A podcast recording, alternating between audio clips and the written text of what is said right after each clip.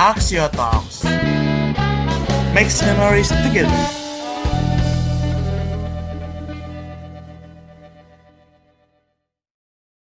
Halo semua, perkenalkan, kami dari kelompok 11 Axio Talks Departemen Arsitektur. Kali ini kami akan membahas tentang dampak pandemi di bidang sosial. Nah, kami berkesempatan untuk mewawancarai narasumber dari Fakultas Teknik Universitas Indonesia, Bapak Hadi Mulyadi, atau yang biasa dikenal dengan Pak Hadi, tentang dampak pandemi ini baginya. Sebelumnya, kenalan dulu yuk. Pak Hadi ini bekerja di lab fabrikasi, yaitu di bagian pengadaan Departemen Arsitektur. Nah, apa sih lab fabrikasi itu? Lab fabrikasi itu adalah lab untuk sarana pembuatan maket. Alat-alatnya tuh kayak mesin laser cutting, white printer, dan lain-lain. Pak Hadi sudah bekerja di sini sejak tahun 2008, setelah sebelumnya bekerja di lab komputer Departemen Arsitektur sejak tahun 2000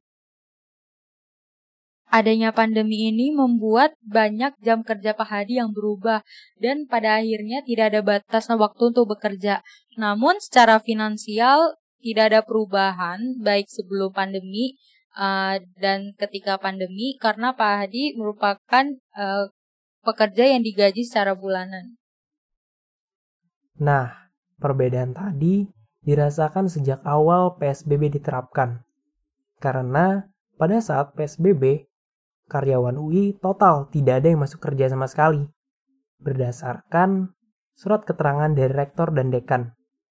Tentu saja, hal ini membuat Pak Hadi merasakan adanya perbedaan aktivitas pekerjaan yang berubah total karena harus bekerja dari rumah.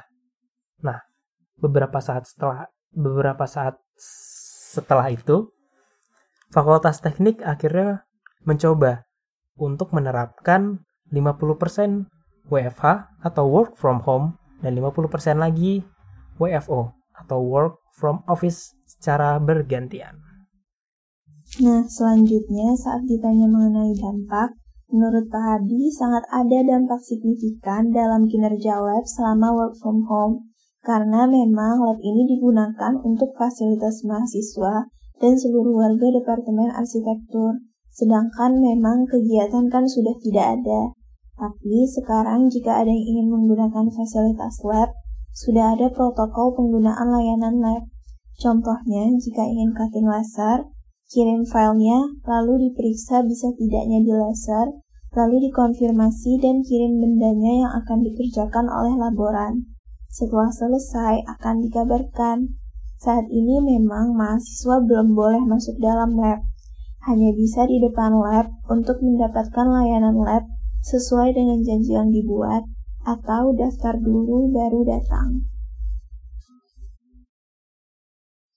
Terakhir, harapan Pak Hadi setelah pandemi COVID-19 ini berakhir adalah agar kita bisa membuat maket dan lainnya untuk tugas perancangan. Beliau juga berharap agar kondisi saat ini lekas membaik. Jadi, begitulah hasil wawancara kami dengan Pak Hadi. Semoga apa yang kami sampaikan bermanfaat. Kami dari kelompok 11 aksioma yang beranggotakan Bimantio, Ganggas Fadil Isani, Divla Nagib, Hashifaya Imani Mumtaz, Igusti Agung Sawitri, Cynthia Dewi, Jasmine Evania Aditya, Muhammad Hadi Rafi Ramadan, Muhammad Rizky Irhansyah, Nadira Dwi Ataya, Nafla Dava Kirana, Samia Faris, dan Thea Joanna Kristi pamit undur diri. Terima kasih. Axio Talk. Terima kasih telah mendengarkan podcast kita. Yeay, makasih.